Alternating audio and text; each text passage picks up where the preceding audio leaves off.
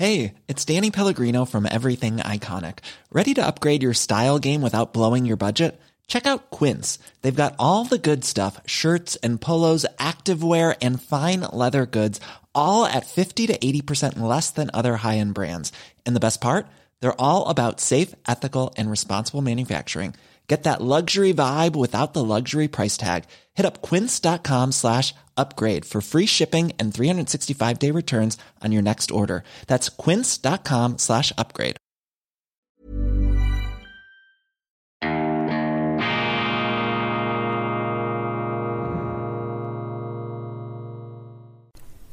Grüezi miteinander. Einen wunderschönen guten Morgen, meine sehr verehrten Damen und Herren. Ich begrüße Sie herzlichst bei Weltwoche Daily, die andere Sicht. Unabhängig, kritisch, gut gelaunt. Am Donnerstag, am Weltwochetag, dem 30. Juni 2020 und 22. 100 Liegestütze, dies meine tägliche Routine hier groß angekündigt und ich ziehe das durch. Die Trainingseffekte sind zu spüren. Ich kann längere Serien machen. Der Puls geht nicht mehr ganz so weit drauf wie am Anfang. Physiognomische Veränderungen sind von bloßem Auge noch nicht festzustellen, aber das körperliche Wohlbefinden nimmt zu, auch im Rücken, da im ganzen Oberkörperbereich. Ich ergänze diese Übungen übrigens mit sogenannten Planks. Das sind diese Plankenstellungen, wo man aufgestützt auf den Unterarmen auch in einer Art Liegestützstellung verharrt, um hier die Bauchmuskulatur, die Rumpfmuskulatur zu beanspruchen. Gibt dazu auch Übungen. Da müssen Sie aber äh, schon sich etwas einfuchsen lassen. Ich kenne das noch von meiner früheren mannschaftssportlichen Tätigkeit. Da waren diese Planks sehr, sehr wichtig, weil wir beweglich und kräftig im Rumpf sein mussten. Und diese Übung ist vor allem für Leute zu empfehlen, die viel sitzen wie ich.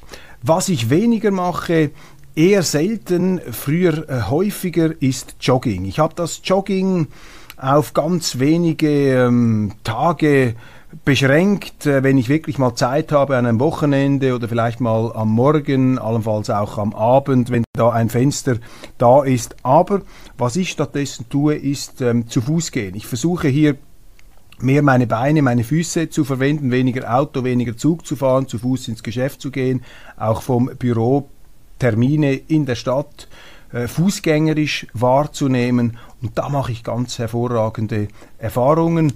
8000, manchmal 10.000 Schritte, ich habe schon 14.000 geschafft, je nach Zeitbudget. Das ist etwas Fantastisches. Es ist entspannend, man kann nachdenken, die Körperhaltung ist gut und man hat keine Gelenkabnützung. Also das ist äh, wirklich zu empfehlen, wenn Sie das irgendwie einrichten können, dann versuchen Sie einfach mehr zu Fuß zu gehen. Ich habe mich kürzlich unterhalten mit dem ehemaligen Chefarzt der deutschen Fußballnationalmannschaft. Also ich blöffe jetzt hier ein bisschen mit äh, Bekanntschaften. Ich habe ihn zufällig an einem Geburtstag äh, getroffen und habe als Anlass eines Interviews, das er eben gegeben hat, das ich übrigens auch hier in dieser Sendung thematisiert habe, habe ich ihn eben gefragt, wie das etwas, wie das sei mit dem zu Fuß gehen. Er hat mir gesagt, das sei wirklich wichtig. Also wenn man ähm, seine tägliche Schrittzahl markant erhöhe, 7000, 8000 schaffe pro Tag, dann habe das eine lebensverlängernde Wirkung. Und das höre ich natürlich gern als jemand, der auch schon sich auf dem Ritt zu jenem Horizont befindet, von dem es kein Zurück mehr gibt. Wobei das sind wir alle schon mit der Geburt, aber ab 50, ab 55 wird äh, das Ende der Fahnenstange doch äh, immer sichtbarer und jeder Tag, jeder Tag gewinnt an Kostbarkeit. Der berühmte italienische linke Philosoph hat, äh, Norberto Bobbio hat einmal ein sehr schönes Buch geschrieben, De Senectute über das Alter. Und dort hat er festgehalten, das Verflixte, das Verteufelte am Alter sei, dass man immer mehr Dinge noch abschließen möchte, aber immer weniger Zeit habe und auch immer langsamer werde im Abschließen dieser Dinge. Also je älter man wird, äh, desto stärker scheint man da in einen Zeitstress zu kommen. Sein Buch aber De, Senectute, doch das Zeugnis einer großen äh, Gelassenheit. Norberto Bobbio inzwischen natürlich schon länger gestorben, ein ganz großer philosophischer Schriftsteller des 20. Jahrhunderts. Donnerstag ist Weltwoche-Tag, wie immer, und das ist für mich einfach die Freude hier, das frisch gebackene ähm, Produkt unserer, äh, unseres Hauses unserer äh, Redaktion in Händen halten zu können. Ich habe einfach immer wieder Freude auch an den Bildern. Wir haben ja etwas die Cover-Ästhetik verändert. Wir gehen mehr in die Kunst hinein, versuchen hier diese Schatzkammern zu heben, um sie zu aktualisieren, denn in vielen dieser künstlerischen Werke, nicht der modernen Kunst, wo sie zum Teil gar nicht erkennen können, was drauf ist, ist einfach teuer, da, daran erkennen sie moderne Kunst.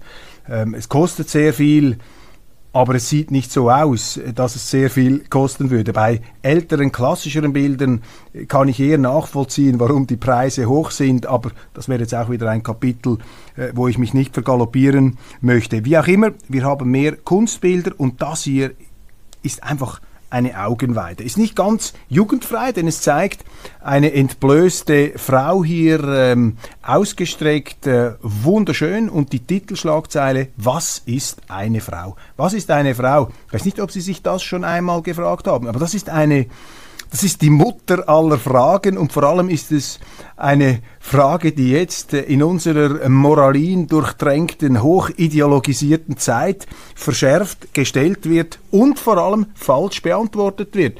Thema ist natürlich diese ganze Gender-Ideologie, die aus den Vereinigten Staaten auch äh, nach Europa schwappt, in die Schweiz, vor allem an den Universitäten ihr Unwesen treibt, ein finsterer Biologismus. Man versucht den Leuten einzureden, dass das biologische Geschlecht, dass es das gar nicht gäbe, das sei irrelevant. Man könne auch von außen das Geschlecht eines Menschen nicht bestimmen. Es gibt tatsächlich äh, Leute, die das allen Ernstes behaupten, Professoren, Professorinnen, ausschlaggebend sei einzig und allein die hirnmäßige Selbstprogrammierung. Also wenn ich mir heute sage, ich bin eigentlich eine Frau, ich fühle mich als Frau, dann sei ich auch eine Frau. Dann sei meine ganze biologische Existenz die einer Frau.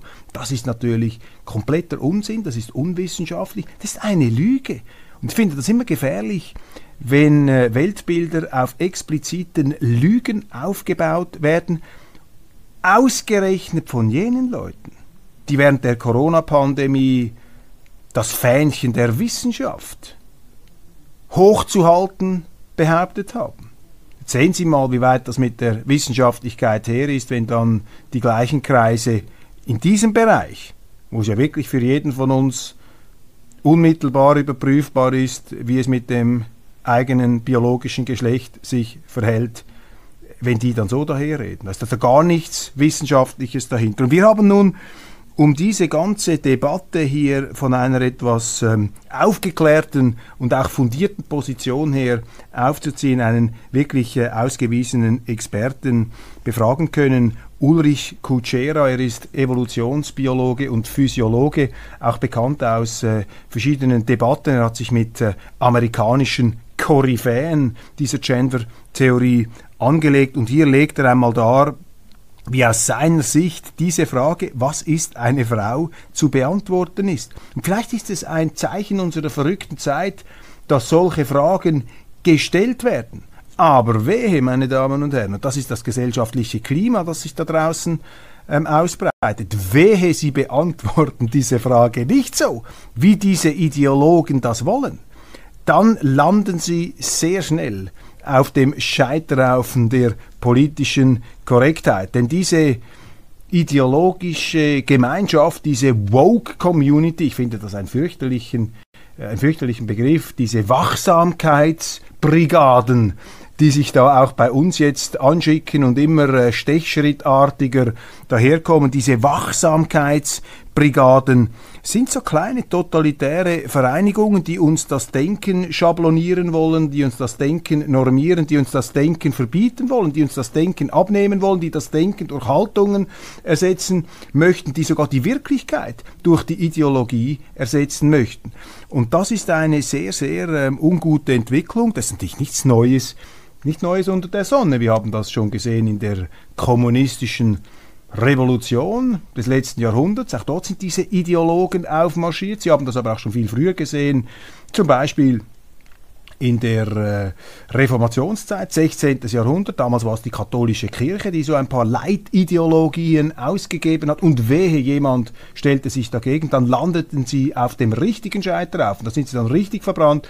Heute hat ja die Linke den lieben Gott durch sich selbst ersetzt. Sie haben sich auf den Thron äh, des lieben Gottes gesetzt und anstatt äh, eines Scheiterhaufens haben sie die Political Correctness, auf der sie dann die ähm, nicht spurenden Mitglieder unserer Gesellschaft ähm, zu rösten versuchen. Es gibt nichts Neues unter der Sonne. Allerdings, um jetzt hier nicht in eine Dramatisierung zu verfallen, möchte ich doch sagen, dass ähm, für mich ein zivilisatorischer Fortschritt erkennbar ist. Ich finde, es ist äh, besser, nicht auf einem realen Scheiterhaufen äh, zu landen, ähm, äh, als ähm, eben äh, quasi wirklich verbrannt zu werden. Ich ziehe den Scheiterhaufen der politischen Korrektheit in jedem Fall dem wirklichen brennenden Scheiterhaufen vor. Gleichzeitig muss man aber auch sagen, dass unser eingebildetes Zeitalter, eben dieser Zeitgeist der Anmaßung, der Hybris, der moralisierenden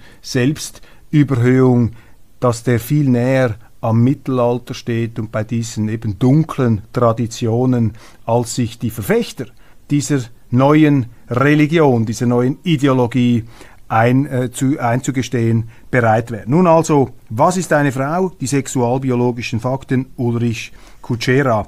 Die Briefträger, wozu ein Bundesrat, der nur Befehle des Auslands ausführt, fragt unser Mann im Bundeshaus Hubert Moser. Tatsächlich der Eindruck, der sich da seit Wochen, seit Monaten zwingend verfestigt ist, unsere Landesregierung arbeitet auf Befehl der Europäischen Union. Man hat die Neutralität preisgegeben durch die 1 zu 1 Übernahme der Sanktionen und man hat sogar Einzelsanktionen gegen Personen, übernommen, Copy-Paste von der Europäischen Union, ohne eigene sachliche Prüfung. Wozu brauchen wir einen hochbezahlten Bundesrat, eine Regierung, wenn die sowieso nur das machen, was ihnen das Ausland befiehlt?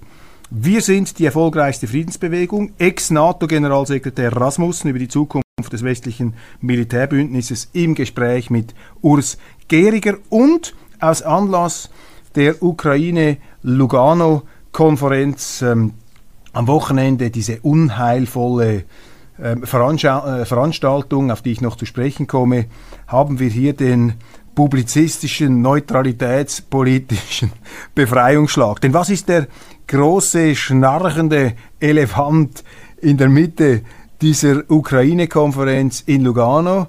Es ist eben die Tatsache, dass diese Konferenz totale Schlagseite hat, dass sie eben nicht neutral ist, der Schweiz nicht entspricht. Es ist nur die ukrainische Seite eingeladen, übrigens die B-Prominenz, auch von der Europäischen Union eine völlig überflüssige Geschichte und Bundespräsident Gassis hat sich da in eine wirklich äh, für ihn auch äh, nicht sehr gute Situation hineingeritten. Also sehr, sehr einseitig. Man redet ähm, nur mit der Ukraine, mit den Verbündeten der Ukraine und die Russen, die ja einen ganz wichtigen Anteil an diesem Krieg und an dieser ganzen Konfliktkonstellation, an dieser Katastrophe, an diesem Debakel haben. Die Russen sind nicht da. Mit denen redet niemand. Das interessiert niemand. Das wird einfach ausgeblendet aus dem öffentlichen Diskurs. Und deshalb haben wir gesagt, wir packen die Chance.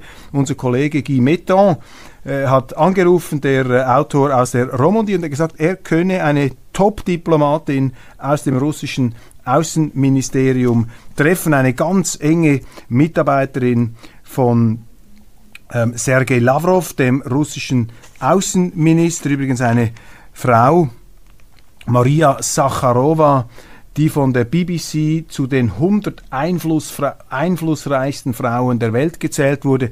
Und äh, Guy Metton unterhält sich mit Frau Sacharowa über die russische Perspektive auf diesen Konflikt, Lösungsmöglichkeiten, Gründe, warum machen die Russen, was sie machen. Das wird hier in aller Ausführlichkeit dargelegt. Und ganz wichtig, man muss das heute sagen, weil draußen eben schon die Inquisitoren da mit gespitzten äh, äh, imaginären äh, Scheiterhaufen, Streichhölzern äh, warten. Es ist für mich die absolute Essenz des Journalismus. Life is full of awesome what ifs, and some not so much, like unexpected medical costs. That's why United Healthcare provides Health Protector Guard fixed indemnity insurance plans to supplement your primary plan and help manage out of pocket costs. Learn more at uh1.com. Burrow is a furniture company known for timeless design and thoughtful construction, and free shipping, and that extends to their outdoor collection. Their outdoor furniture is built to withstand the elements, featuring rust proof stainless steel hardware, weather ready teak and quick-dry foam cushions. For Memorial Day, get 15% off your Burrow purchase at burrow.com slash ACAST and up to 25% off outdoor. That's up to 25% off outdoor furniture at burrow.com slash ACAST.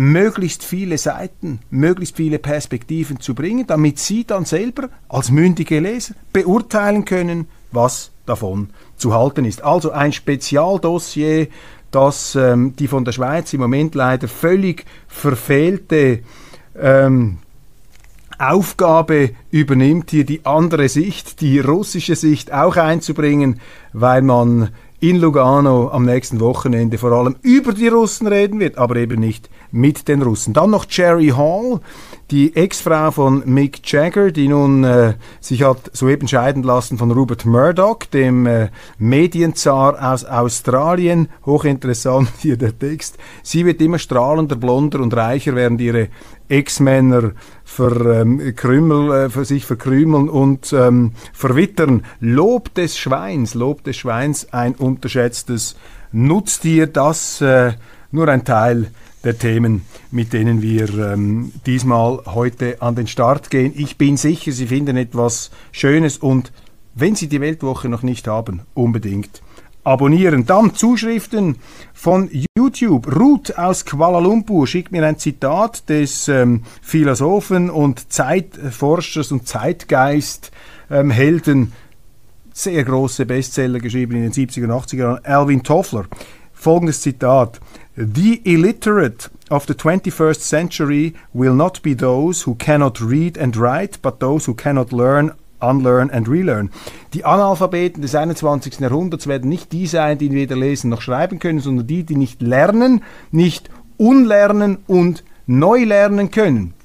Ganz wichtiger Satz von Alvin Toffler, war mir nicht bekannt, dieser Satz. Also die entscheidende Qualität heute ist zu lernen, das Erlernte aber auch in Frage zu stellen und durch Neues, besser Gelerntes zu ersetzen, wenn die Fakten dies erfordern. Ruth aus Kuala Lumpur, ganz herzlichen Dank. Und dann ein ähm, Leser, ein Zuschauer aus Luxemburg, Alain, er schreibt, seit einem Jahr verfolge ich mit großem Interesse Weltwoche Daily.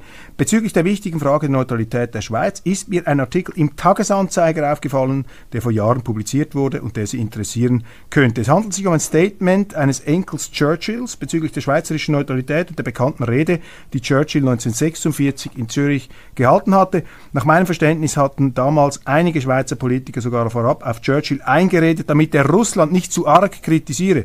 Churchill hatte ja bekannterweise sehr früh auf den eisernen Vorhang aufmerksam gemacht. Einige Politiker in der Schweiz wollten offensichtlich nicht, dass Churchill die neutrale Schweizer Bühne missbrauchen könnte für Russland-Bashing. Churchills Enkel erklärt allerdings im beigefügten Video, dass Churchill großen Gefallen an der Neutralität der Schweiz fand und seine Rede muss man heute noch als visionär bezeichnen, auch im Hinblick der Neutralität der Schweiz. Die visionären Fähigkeiten des Ausnahmepolitikers Churchill und das Urinteresse der Schweiz wurden also sogar im Tagesanzeiger vor Jahren gepriesen. Lieber Alan, das finde ich ebenfalls sehr ähm, bemerkenswert. Und Churchill hat ja die Schweiz nach dem Zweiten Weltkrieg sehr gelobt, im Unterschied zu den Amerikanern, die die Schweiz kritisiert haben. Churchill hat gesagt, ja klar, sinngemäß, die Schweiz habe nicht die absolut reine porentief weiße Weste gehabt, aber die Schweiz habe sich als verlässlicher Pfeiler der Demokratie in Europa erwiesen und sie haben sich auch selber verteidigen können. Natürlich können sie in solchen Zeiten, wenn sie vom Wahnsinn umzingelt sind, wenn draußen die Stechschrittbrigaden, die Wehrmachtsdivisionen sind, da können sie sich nicht so verhalten wie heute irgendein wohlstandsverwahrloster Schweizer, ähm, äh, keine Ahnung, ich will jetzt hier niemandem zu nahe treten, der quasi im Rückblick auf diese schwierigen Jahrzehnte jetzt den ganz großen moralischen Zeigefinger ausfährt. Das ist eben Realitätssinn der hier äh, bewiesen wurde, unter anderem von einem Winston Churchill. Ukraine-Krieg, Tag 126, eine Woche vor der Lugano-Konferenz, planen ähm, Deutsche einen eigenen Gipfel, Affront gegen die Schweiz.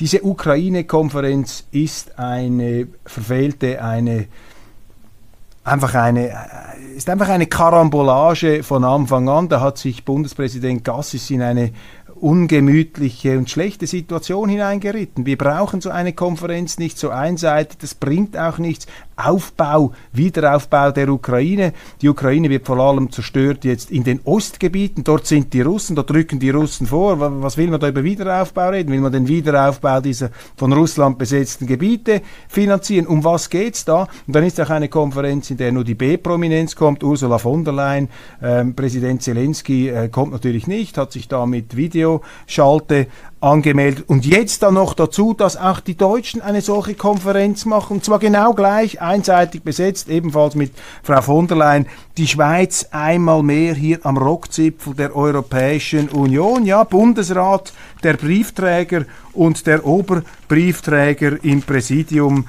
hat sich da ähm, wirklich in, in, ins Abseits hinein manövriert. Und es tut mir eben leid für Ignazio Cassis, weil ich schätze im Grunde genommen den Bundespräsidenten. Ich äh, lasse mir die Hoffnung nicht nehmen, dass er im Grunde seines Herzens äh, richtig tickt und dass er selber die Absurdität dieser ganzen Veranstaltung sieht. Aber er kommt eben nicht mehr raus. Und er hat sich gleich an einer zweiten Front auch noch ins Elend hineingeritten, nämlich mit diesem UNO-Sicherheitsratssitz. Das ist ebenfalls ein weiterer Torpedoangriff, ein Bombeneinschlag gegen die schweizerische Neutralität. Wie will die Schweiz neutral bleiben in jenem Gremium, das weltweit über Sanktionen, über Krieg und Frieden entscheidet, das sich übrigens auch immer wieder einmischt in interne Konflikte in einzelnen UNO-Staaten zwischen den Kurden und den Türken und den Rohingyas und den Burmesen. Ich meine, was hat die Schweiz dort zu suchen? Sie hat nichts zu suchen und vor allem hat sie sehr viel zu verlieren. Wir verlieren unsere Glaubwürdigkeit, wir verlieren unsere Unabhängigkeit, wir verlieren unseren Respekt als ein Land, das die Kraft hat, nicht immer zu allem und jedem auch noch seinen Senf dazugeben zu müssen, Farbe zu bekennen, Haltung zu zeigen. Das ist ja das große Problem der heutigen Zeit, diese Ideologie der Haltung. Da draußen sind so viele Leute, die möchten die Wirklichkeit durch Haltung ersetzen, sie möchten das Denken durch Haltung ersetzen, sie möchten Fakten durch Haltung ersetzen. Und der Bundesrat, Entschuldigung, macht genau mit in dieser Fehlentwicklung, in dieser Verideologisierung. Ganz schlecht. Und ich kann Ihnen sagen, auf dem Bundesrat kommt äh, Unheilvolles zu. Der hat sich in Teufels Küche geritten und es geht schon los, die Politiker kommen. Ja, ihr müsst dann in der Schweiz, die Schweiz muss im Sicherheitsrat, ihr müsst darauf pochen. Westsahara haben wir große Konflikte. Ihr müsst den Chinesen sagen, was sie mit den Uiguren machen. Das geht gar nicht. Selbstverständlich Rohingya, ähm, die ganze Thematik Burma, das muss dort angesprochen werden. Vermutlich muss dann der Bundesrat auch noch sich einmischen in die Rassenprobleme der USA Vergessen wir nicht die Indianerstämme in Mittelamerika, die Konflikte haben mit den örtlichen Regierungen. Auch dort muss die Schweiz dann äh, die Probleme lösen. Also der Bundesrat wird da sozusagen zu einem Weltsamariter gemacht. Er muss alle Konflikte dieses Planeten lösen. Und Entschuldigung, bei allem Respekt für unseren Bundespräsidenten, das wird auch Ignazio Cassis, der Mediziner, der Arzt vom Dienst, auch nicht schaffen. Das ist eine Überforderung der Schweiz. Das ist Unsinn die Schweiz mit solchen Aufgaben zu befrachten, Aufgaben überdies, die das Gegenteil von dem sind, was kein geringerer als Bruder Klaus vor einigen hundert Jahren als die Leitmaxime der schweizerischen Außenpolitik formuliert hat. Mischt euch nicht in fremde Händel ein, macht eure Zäune nicht zu weit. Wir machen die Zäune sperrangelweit und wir mischen uns permanent dann nur noch mit, neutral, äh, mit äh, in fremde Händel ein. Und meine Empfehlung an den Bundesrat, ist die, okay, wir hocken jetzt in diesem UNO-Sicherheitsrat drin, gut, jetzt wegducken, nichts sagen, still bleiben, zuschauen, lernen, möglichst wenig sagen, keine Farbe bekennen, die Neutralität der Schweiz auf dieser Bühne so gut leben, wie es auch nur geht, auf keinen Fall den linken Schalmeienklängen, Druckversuchen und Peitschenhieben erliegen, die den Bundesrat zu einer Konfliktpartei in allen Konflikten Konflikten dieser Welt machen ähm, möchte. Und noch ein letzter Punkt. Wer entscheidet eigentlich, was die Schweiz für eine außenpolitische Haltung hat zu bestimmten Konflikten? Wer entscheidet das? Ist das die SP-Diplomatin Pascal Beriswil? UNO-Botschafterin, Staatssekretärin? Ist die dann die Miss Schweiz der Außenpolitik und der Nichtneutralität? Oder entscheidet das der Bundesrat? Und muss ich dann als Schweizer die Meinung des Bundesrates in der Außenpolitik übernehmen. Und wenn ich eine andere Meinung habe, bin ich dann schon ein automatisch ein Landesverräter, der dem Bundesrat in den Rücken fällt. Oder Frau Beriswil.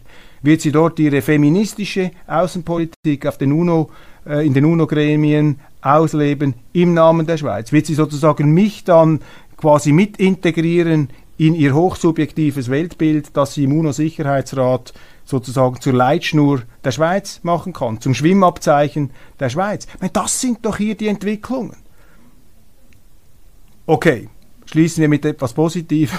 Die Schweiz hat sich schon viele Schwierigkeiten eingerenkt. Wir werden auch aus der wieder herauskommen und bei Weltwoche Daily setzen wir alles daran, dass wir möglichst bald aus dieser Bredouille wieder ausbrechen können. Verkehrskommission des Nationalrats will bei Abschwächung des Raser-Artikels ähm, ja, irgendwie nachgeben und äh, das ist ein auch heikles Thema der schweizerischen Innenpolitik. Wir haben ja, kommen aus einer Zeit heraus, wo der schweizerische Rechtsstaat immer toleranter und nachgiebiger geworden ist gegenüber allerlei Gewalt und äh, Kriminaltaten. Nur in einem Bereich ist die Schraube immer mehr angezogen worden, im Verkehrsbereich. Zero Tolerance gegen Leute, die sich nicht an die Geschwindigkeitslimiten halten. Da gibt es dann übrigens auch keine Einzelfallprüfung, egal ob Sie eine sterbende Großmutter im Auto haben und auf einer menschenleeren Autobahn mitten in der Nacht zu einem Spital mit übersetzter Geschwindigkeit fahren. Das wird überhaupt nicht berücksichtigt. Sie werden einfach knallhart bestraft, ohne Rücksicht auf den Einzelfall. Ich betone das, weil zum Beispiel äh, bei anderen gewaltkriminellen äh, Taten gerade im Bereich auch von Ausländerkriminalität, da gibt es ja nicht genügend Begleitumstände, die berücksichtigt werden müsste, müssen, um das Urteil möglichst abzuschwächen, Landesverweise nicht auszusprechen. Also hier wird im schweizerischen Rechtsstaat ganz klar mit zweierlei Maß gemessen und das härteste Maß trifft die ähm, Raser. Und da setzt sich, äh, die SVP setzt sich vor allem auch ähm, SVP-Nationalrat Walter ähm, Wobmann für ein Maß halten, für eine Rückkehr zur Vernunft ein. Ich bin auch dafür, dass Raser hart bestraft werden, die da mit 120 Stundenkilometer durch eine 30er oder eine 50er Zone brettern. Das, das geht nicht. Aber man muss dann auch sagen, ähm, da muss man dann die ganze äh, Geschichte erzählen. Viele dieser Raser, Entschuldigung, kommen halt auch aus dem Ausland. Das hat mit der Migrationspolitik sehr viel zu tun und diese Verschärfung der Raserregeln sind eben auch ein Teil dieser Pflästerli-Politik, dieser Symptombekämpfungspolitik, jener Missstände, die auf einer tieferen Stufe verursacht werden durch eine fahrlässige, durch eine falsche Migrationspolitik. Dann die NZZ, die Nahkampfwaffe des Pentagon. Wer um Putins Gas bettelt, ruft zur Kapitulation gegenüber Moskaus Großmachtpolitik auf. Eine verrückte Schlagzeile. Was heißt um Putins Gas bettelt? Die Frage ist einfach, habt ihr anderes Gas? Habt ihr andere Energie? Und wo geht ihr dann betteln, wenn ihr nicht bei Putin bettelt? Müsst ihr auch bei Großmächten betteln, vielleicht bei den Amerikanern, vielleicht bei den Chinesen, bei einer anderen Großmacht oder einer energiepolitischen Großmacht. Das ist eben dieser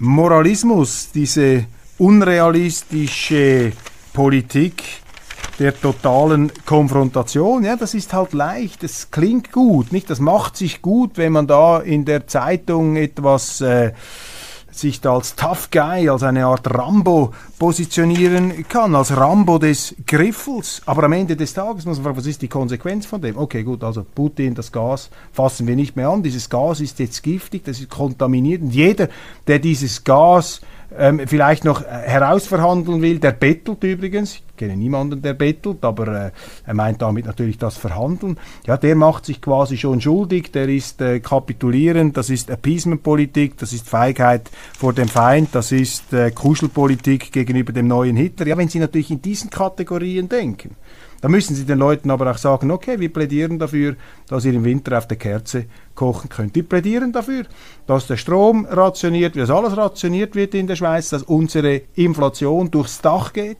dass die Energieversorgung nicht mehr funktioniert. Das ist dann die Konsequenz. Aber darüber wird dann nur noch äh, sehr im äh, nicht mehr hörbaren Bereich und auch nicht mal mehr zwischen den Zeilen ähm, nachgedacht. Cancel-Kultur als Boykott der Moderne, da habe ich das schon gesagt, die Cancel-Kultur ist der moderne Scheiterhaufen in einer Welt, in der sich die Linke auf den Thron Gottes gesetzt hat. Zumindest glauben sie, dass sie das gemacht haben. Ja klar, Gott ist tot, Atheismus, wir sind der Chef und der Scheiterhaufen ist die Political Correctness, ist die Cancel Culture. Und man muss dann noch Danke sagen, dass man nicht mehr real verbrannt wird, sondern nur aus dem öffentlichen Blickfeld herausgetippext wird. Können Sie sich erinnern, meine Damen und Herren? 1968 Tschechoslowakei, Einmarsch der brutalen Moskauer Panzer der Kommunisten, gab es einen Staatschef, Dubček. Den haben sie nachher auch herausgecancelt, haben sie aus den Fotos herausgestrichen. Das ist sowjetische Politik, diese Cancel Culture, muss man in dieser Deutlichkeit sagen. Zürich, ganz peinlich. Kulturdirektorin Jacqueline Fehr hat ein Eigentor geschossen. Sie hat das sogenannte Alba-Festival abgesagt mit der Begründung, dass die dort versammelten Albaner eine zu tiefe Impfquote hätten.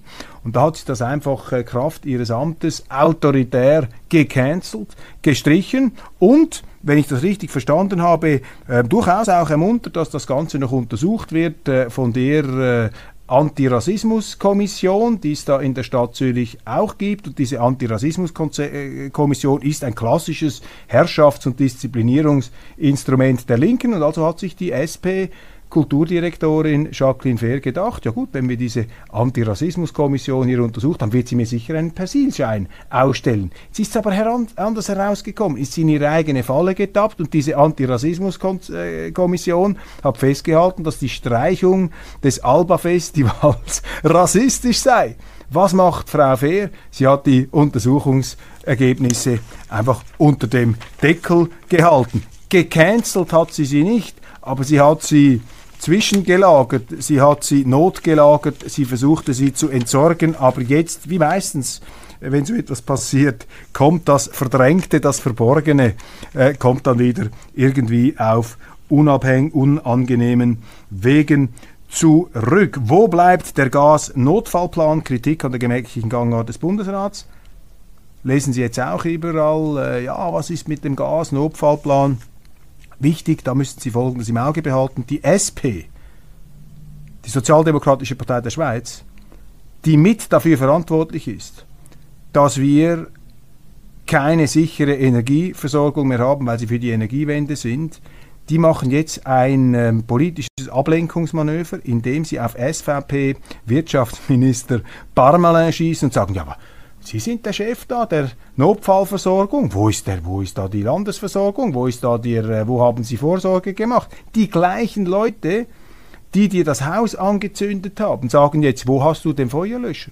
Du bist verantwortlich. Du hast für dieses Feuer, das wir gelegt haben, zu wenig vorgesorgt. Ich meine, das ist hier die Logik. Ziemlich frech und ganz vorne dabei natürlich Roger Nordmann, der ähm, niemals lächelnde, zumindest nie in meiner Anwesenheit lächelnde SP-Fraktionschef. So, meine Damen und Herren, das war's mit dieser politischen Facette beschließe ich äh, meine heutige Sendung. Ich danke Ihnen sehr, sehr herzlich für die Aufmerksamkeit und möchte es nicht mehr länger machen. Abonnieren Sie die Weltwoche im App Store oder abonnieren Sie Weltwoche Daily bei YouTube. Ganz herzlichen Dank und einen schönen Tag.